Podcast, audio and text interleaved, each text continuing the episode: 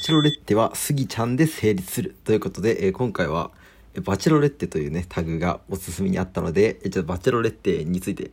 えー、話をしていこうかなと思っています。よろしくお願いします。で、えー、バチェロレッテね、え一応もう最終回まで全部配信がされているので、もちろんネタバレを、えー、ふんだんに含んでいるので、まだね、バチェロレッテ見ていないよとか、これから見たいよって方は、ちょっとね、気をつけていただき、見てから、まあ、見に来て、聞きに来ていただければなと思っています。よろしくお願いします。というわけで今回は、えバチェロレッテはスギちゃんによって成立したというテーマについて、えお話しさせて、していきます。では、早速、僕らのピース探し、スタートはい、というわけで始まりました。僕らのピース探しということで、その P と申します。えよろしくお願いします。えー、今回は、えー、冒頭でも話したように、えーえ、バチェロレッテはスギちゃんによって成立するという話をしていきます。まあね、バチェロレッテを見た方ならもうスギちゃんがいかにあのストーリー、バチェロレッテを通してね、大事な存在だったかという話なんですけども、まあ、ここからは私のバチェラー論とバチェロレッテ論、ま、同じ、ちょっとね、ある考えがありまして、えバチェラーとバチェロレッテ、まあ、どちらにしろ、えバチェラーに関して言うと、私は、バチェラー3が、まあ、その、本当のバチェラーだって私は言っていて、で、バチェロレッテに関しては、まあ、萌子さんとスギちゃんが、まあ、本当のバチェロレッテしてたかなっていう風な私の印象。で、これどういうことかと言いますと、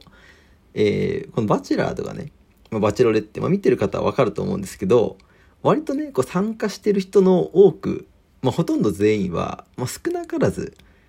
自分のね、まあ、フォロワーを増やすとか名前を世に広げるっていう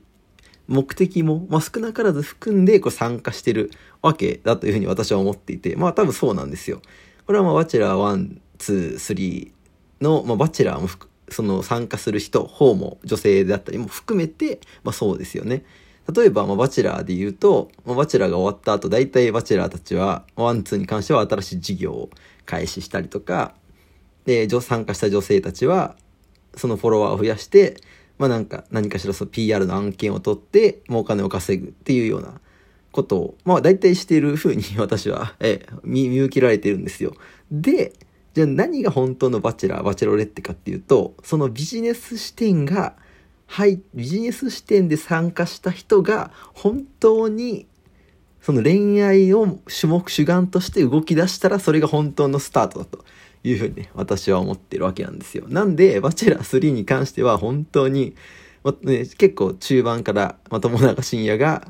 もうバチェラーとしてね、その場合、名前を売るとかね、いい男として評判を良くするとかいうことをもう捨てて、捨てて動き出してからが面白いわけなんですよね。で、相手の女性の方もね、ちょっとここから一瞬バチェラー3のネタバレも入るんですけど、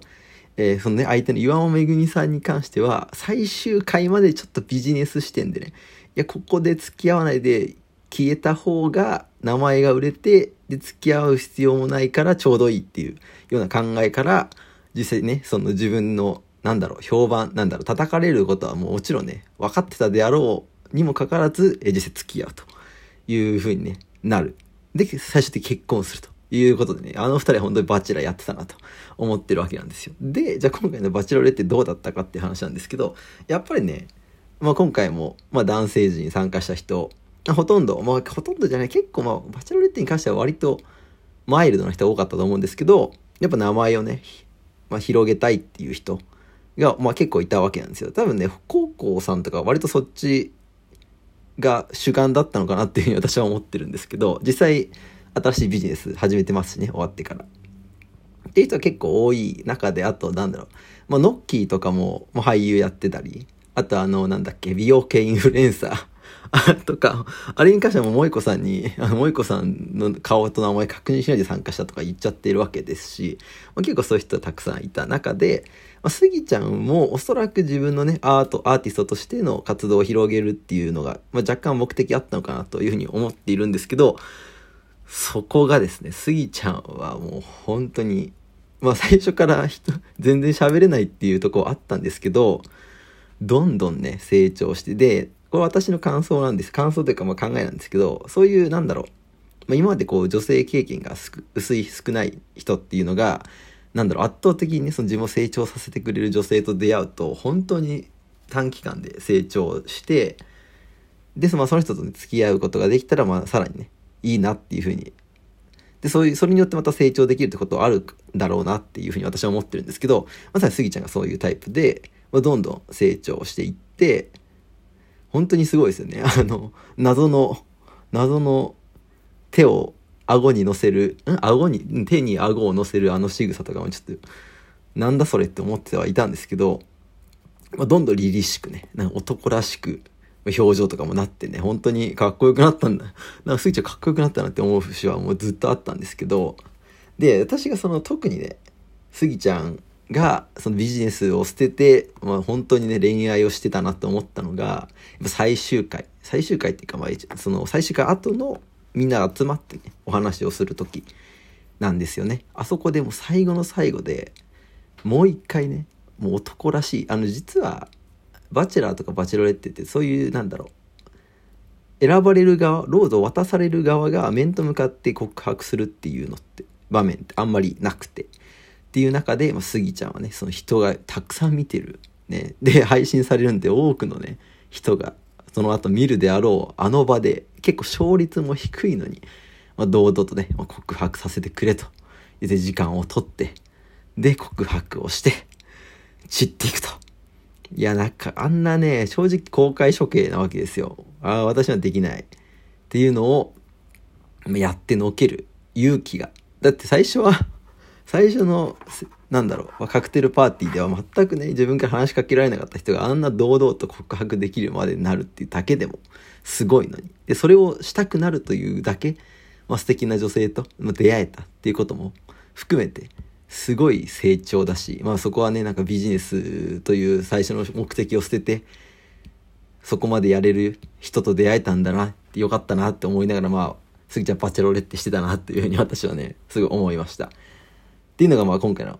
主なね、話したかったことなんですけど、で、まあ、萌子さんに関しても本当にそう、ね、萌子さん萌子さんですごいバチロレッテしてたなと思うんですけど、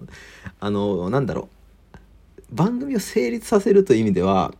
適当にね、まあ、高校さんか、スギちゃんかどっちか選んで、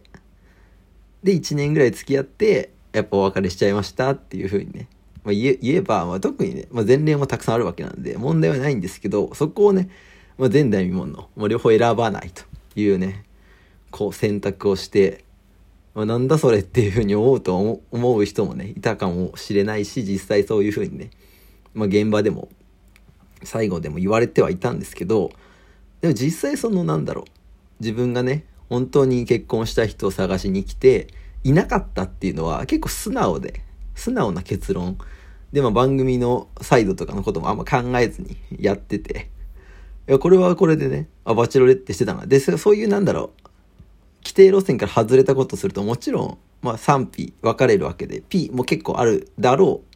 うまあであろうわけですが、まあ、そこをね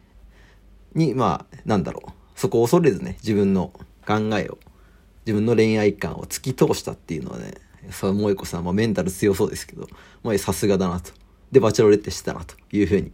思いました。なんで、まあ、結論をまあすると、まあ、萌子さんは結構バチェロレッテしてた。で、スギちゃんも最高にバチェロレッテしてた。で、逆にスギちゃんがこのバチェロレッテにいなかったら、多分そんなに面白くなかったんじゃないかなというふうに、私は思いましたね。いや、まあそんな、まあ、全然面白くなかったわけじゃもちろんないんですよ。あの、個人的なハイライトとしては、えマラカイとノッキーが、あの、ストールンロードの下りですね。あの、ストールンロードの下りの一回が、多分バチェロレッテ的に一番面白い回ではあったと思っていて、あの、3人で、散々、こう、バチ、ストールンロードを取り合って、で、まあ、マラカイがね、すごい、怒り出して怒り出した、まあ、あげく、まあ、ノッキーが行くと。で、ノッキーが、ストールノーズを受け取ってもらえず、あの、あの泣き、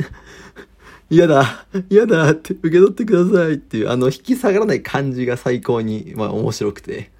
で、その先でのロードセレモニーで、あの、スーツのね、人が、あの、スーツの魅力を伝えたいと言いながら、ホテルマンになりたいということを言って散っていくっていうね、あの流れが最高に面白かったです。っていうのが私の、はい、ハイライトですね。ただそこは面白かったファニーな回であったんですけど、チェロレッテとして、まあ、縦軸のテーマとして、まあ全体が面白くなったかというと、